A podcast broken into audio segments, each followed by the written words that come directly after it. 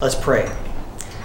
God, you are great. Open our eyes to your greatness so that we can feel out of that truth, Lord.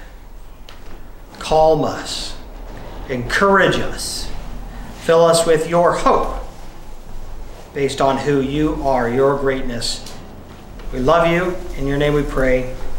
Amen. Well, my name is Mike Mariner. Thank you for worshiping with us. There are two ways to live. You can either live trusting God or you can live trusting yourself. Two ways to live the way of trust, the way of pride. Pride manifests itself in self reliance. The way of trust is relational. Uh, there is a God that we trust. We have needs, we have desires, and we entrust them to God. And we will not walk in the way of trust unless we believe that God is good to us. We're told in Hebrews that uh, you cannot please God unless you believe that He exists and that He rewards those who diligently seek Him. You will not entrust yourself to God unless you believe that God loves you, that He is good toward you, that He bends His wisdom and His might on your behalf. My favorite uh, verse in the whole Bible, Second Chronicles chapter 16, verse 9. The eyes of the Lord move to and fro throughout the earth, seeking to uphold those whose hearts are completely His. I love that. Because it tells me that if, if my heart is completely His, if I am walking fully in the, the way of trust, then God is looking out for me to uphold me. That's the way of trust. That's what God wants for all people. It is the absolutely the best way to live. It's a pressures off way to live. God, you love me you are wiser than I am, you are stronger than I am, and so I am entrusting myself to you. You will take care of my needs, you will satisfy my desires. That's the way to live. Now, there is another way to live, and unfortunately, so many people are living there, and it's the way of pride, it's self reliance. Now, in the way of trust, who is at the center? At the center is God. And and I'm on the outside looking into God to meet my needs. And I'm brother and sister with others. God is central, and everything I relate to is not central. Okay? But in the in the way of pride, I'm center. And everyone and everything orbits me, even God. God is just one more instrument that I seek to play as I uh, make a, uh, the music of my life. I'm the conductor. And uh, people and things and even God, they're just instruments that I am I'm playing to uh, bring about the, the song uh, that I want. And so I'm at the center. When, when you are living uh, the way of pride, you are at the center, and uh, everyone and everything else is a tool, ultimately, even God. And so you, you cannot help but relate to other people uh, apart from manipulating them. You can have a real relationship with them, but at the end of the day, uh, they are there to, to serve your purposes and, and, and you will manipulate them or try to. And the way of, the, the way of pride is exhausting. Uh, and it always puts us in unhealthy relationships, uh, even with ourselves, because we're not meant to rely upon ourselves. We're not meant to seek our own glory in other people. Uh, we're, we cannot help but overly depend on them or try to manipulate them. And even God, we won't have the right relationship with God. We'll try to, uh, we'll try to manipulate God and get Him to give us what we want, but we're at the center. Now, it is this, so these are the two ways to live, right? You can live uh, the way of trust, or you can live the way of pride. And you are on one of those paths. You're living one of those two ways. Now, it is especially grievous to God when the people who bear his name are not living the way of trust, but are living the way of pride. This is especially grievous because God, uh, it robs God of glory because it harms his people whom he loves, and because it ruins our witness. The people who bear the name of God are to be modeling a different way of living, the way of faith. Uh, and, and the world is to watch and say, hey, there's a different way to live. But when the people of God are just living like everybody else, then it ruins our witness, it hurts us, and it robs God of glory. And that is especially grievous to God, and He will act to stop it. And that's what we see in our Bible story today. Uh, we are studying Isaiah. And today we're looking at Isaiah chapter 2, and we will be uh, studying, looking at verses 6 through 22. So uh, grab your Bible, if you would, and, and open up to Isaiah chapter 2, verse 6. What we, what we see here is that uh, the people, uh, the Jewish people in Isaiah's day, the people of God, those who bear his name, uh, they are unfortunately uh, walking the way of pride, not trust. And, and so God is going to act to break them out of this bad habit. so I begin reading in verse 6. For you have rejected your people, the house of Jacob. That was strong. God has rejected his people. Why? Because they are full of things from the east and of fortune tellers like the Philistines, and they strike hands with the children of foreigners. Their land is filled with silver and gold, and there's no end to their treasures. Their land is filled with horses, and there's no end to their chariots. Their land is filled with idols. They bow down to the works of their hands and, and what to what their own fingers have made. So man is humbled, and each one is brought low do not forgive them. Or another way to say that is don't don't allow this to continue, God. Put an end to this. So your life is filled with something. The land of Israel is filled with something. The problem is it's filled with the wrong something.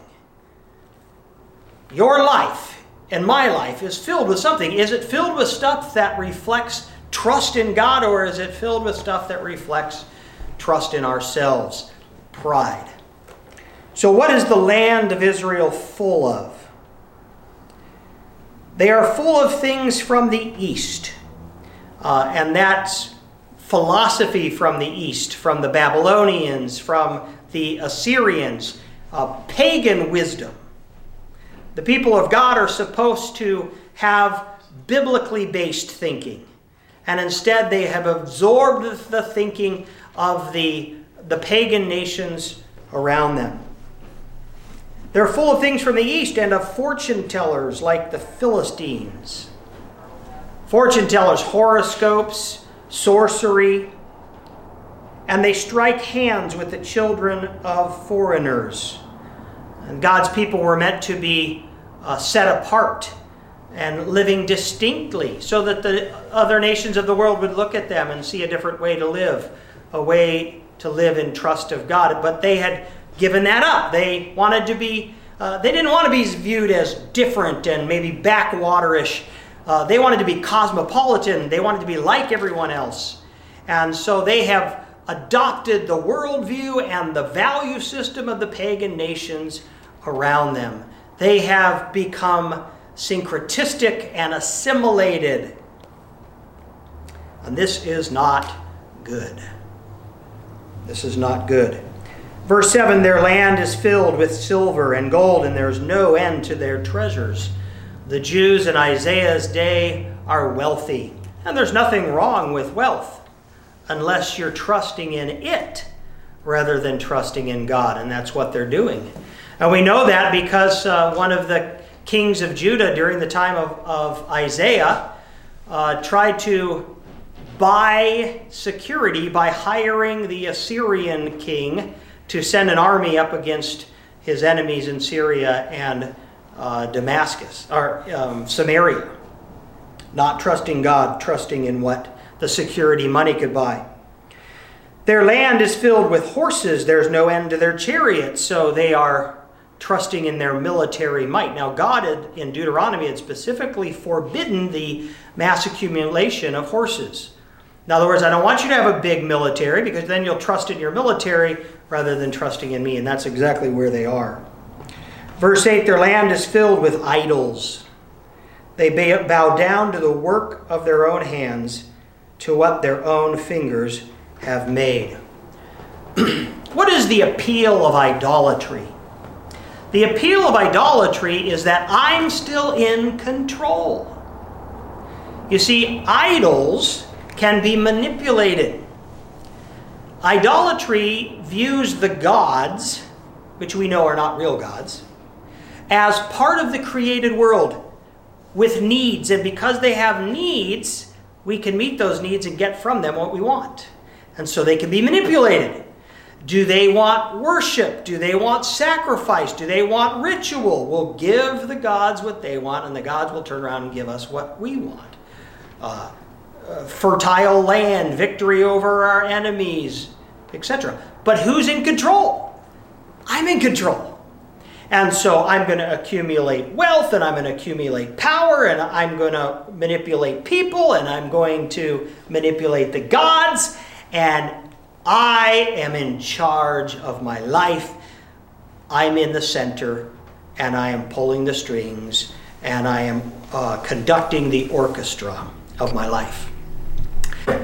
Then the way of trust, in which you say, God, I put into your hands my life, and I'm going to trust you to meet my needs.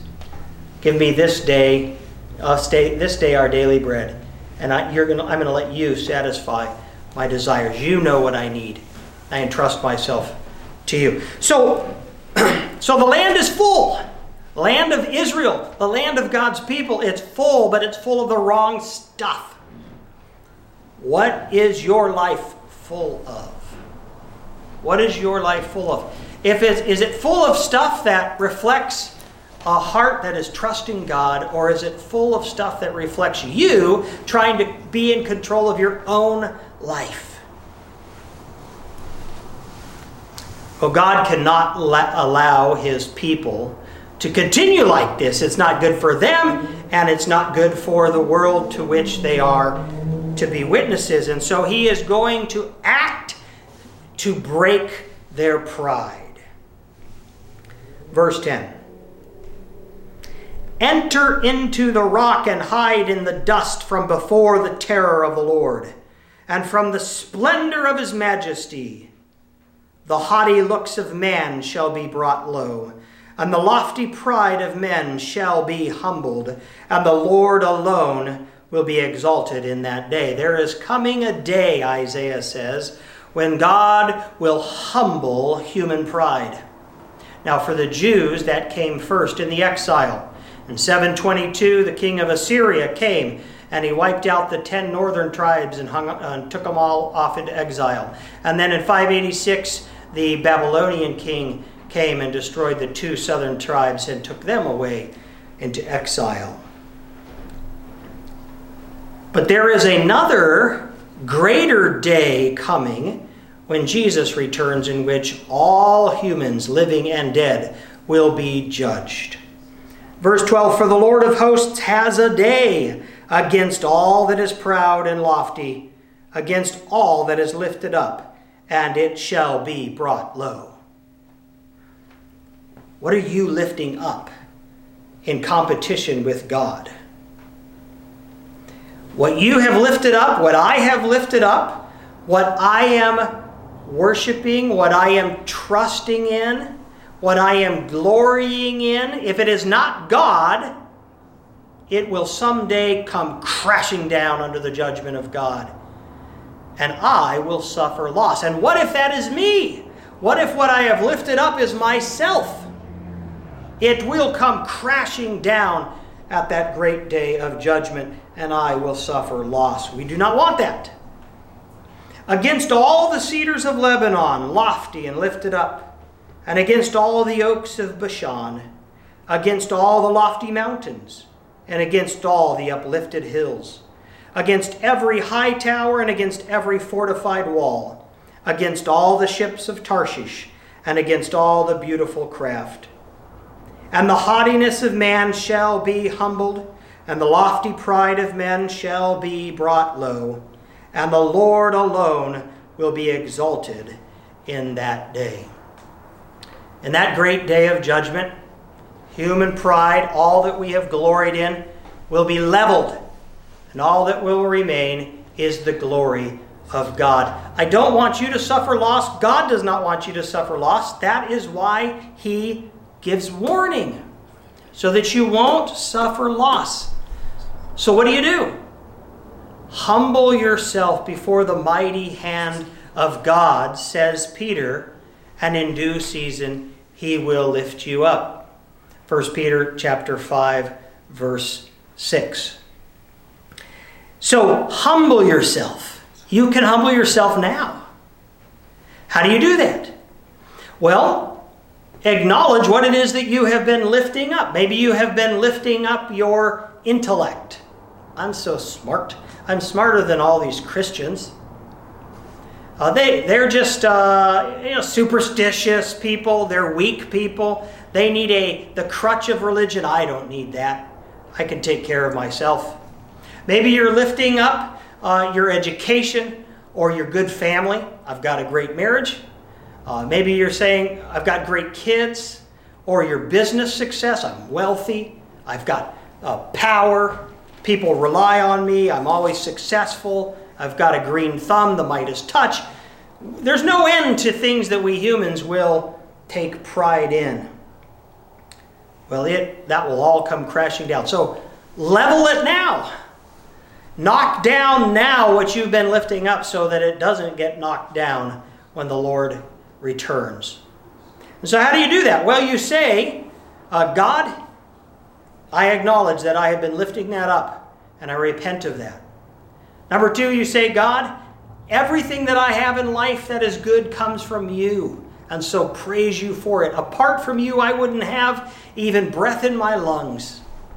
You entrust to me even life itself. And then, thirdly, you thank the Lord, you praise Him.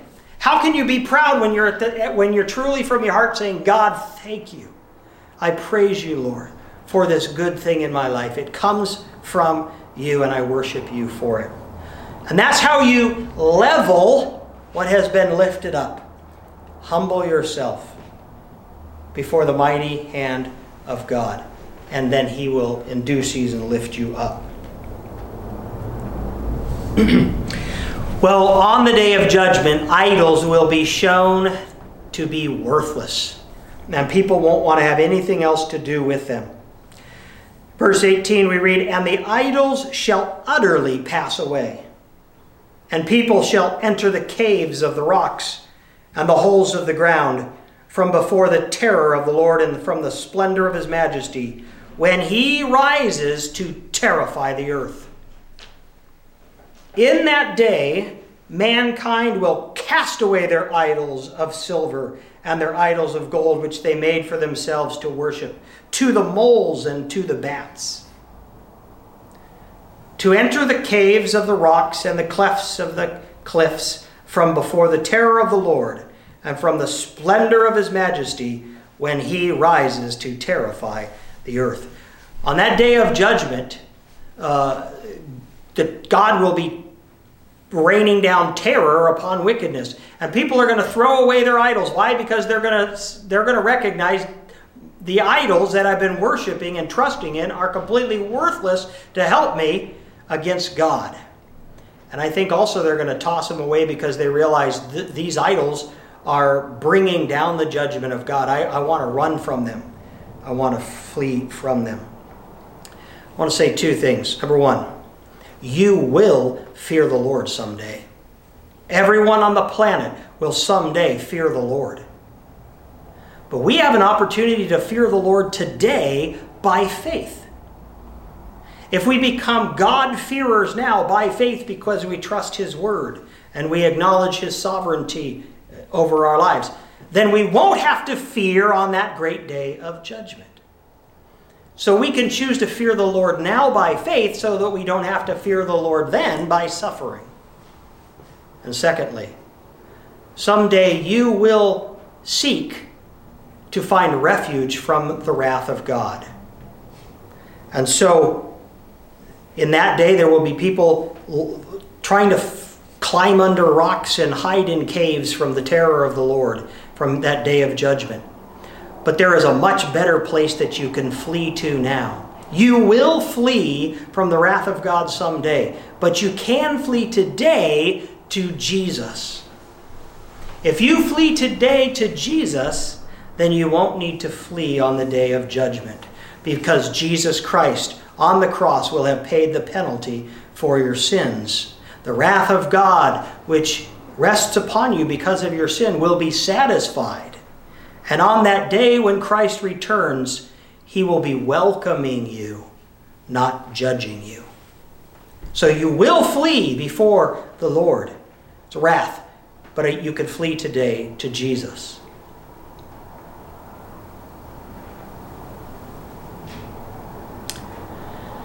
Here's the concluding remark, the summarizing point, verse 22. Here's Isaiah summarizing what he's been saying. Stop regarding man, in whose nostrils is breath, for of what account is he? Stop regarding people. Stop thinking highly of humans. They, they are temporal, they're going to die they're not significant. Stop lifting people up. Stop trusting people. Stop trusting in yourself. Who are you? You're here, what, 100 years and then you're gone. Stop regarding man. Who should you regard instead? You want to worship someone? You want to trust someone? You want to praise someone?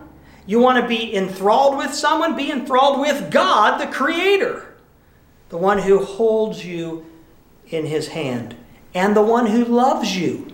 He loved you enough to send his son Jesus to die on the cross to pay the penalty for your sin. Second Peter, uh, I'm sorry, First Peter chapter five, verses five through seven. Peter summarizes uh, much more succinctly than I, as Isaiah, the essence of what Isaiah is saying. Let me read it. God opposes the proud, but gives grace to the humble. Humble yourselves, therefore, under the mighty hand of God, so that at the proper time he may exalt you, casting all your anxieties on him because he cares for you. Number one, God opposes the proud. You don't want to be proud. You want to be humble. Why? Because God opposes the proud and he gives grace to the humble. Humble yourselves, therefore. You have a choice. You can be proud or you can be humble. You can today humble yourself under the mighty hand of God. This is you saying, God is sovereign. God is all powerful. I am not God, and I choose to humble myself under God's mighty hand. So that at the proper time he may exalt you. And that's amazing. It's amazing that God wants to uh, and ultimately will uh, exalt the follower of Jesus Christ and lift us up. And that comes out of his good heart. And then here's a very this here now he talks about the way of trust, casting all our anxieties on him because he cares for you. So, what is the uh, act of humility and the evidence of humility? It's entrusting ourselves to God, casting our anxieties on Him because He cares for us. Saying, God, I am, I am entrusting my life to you and I'm trusting you to meet my needs and satisfy my desires. um, I am needy, but God, I give that up to you. And that is a humble way to live, the way of trust. And when we do that, do you think God's going to let us down? No. God is in so much better equipped to take care of you than you are to take care of you. So let's be humble people. Let's choose the way of trust and reject the way of pride. Let's pray. so, right now, where, uh, wherever you are, are you trusting God? Answer that question. To what degree are you entrusting yourself to God? Have you jumped off the cliff and into His arms? Fully. Or are you relating to God like you relate to everything else, with you at the center, you in charge, and you're just trying to get what you need from God and from other people, what you need that you think you need in order to have a good life? God will not play that game. And He knows that that's not good for you. So, right now, I just encourage you uh, in your own heart, just say to the Lord, I reject my pride. I turn away from it, Lord, and I turn to you in trust. I'm going to entrust myself to you. And that's that's a choice I'm making today, and I'm gonna that's the way I want to live. I want to live the way of trust. In Jesus' name we pray. Amen.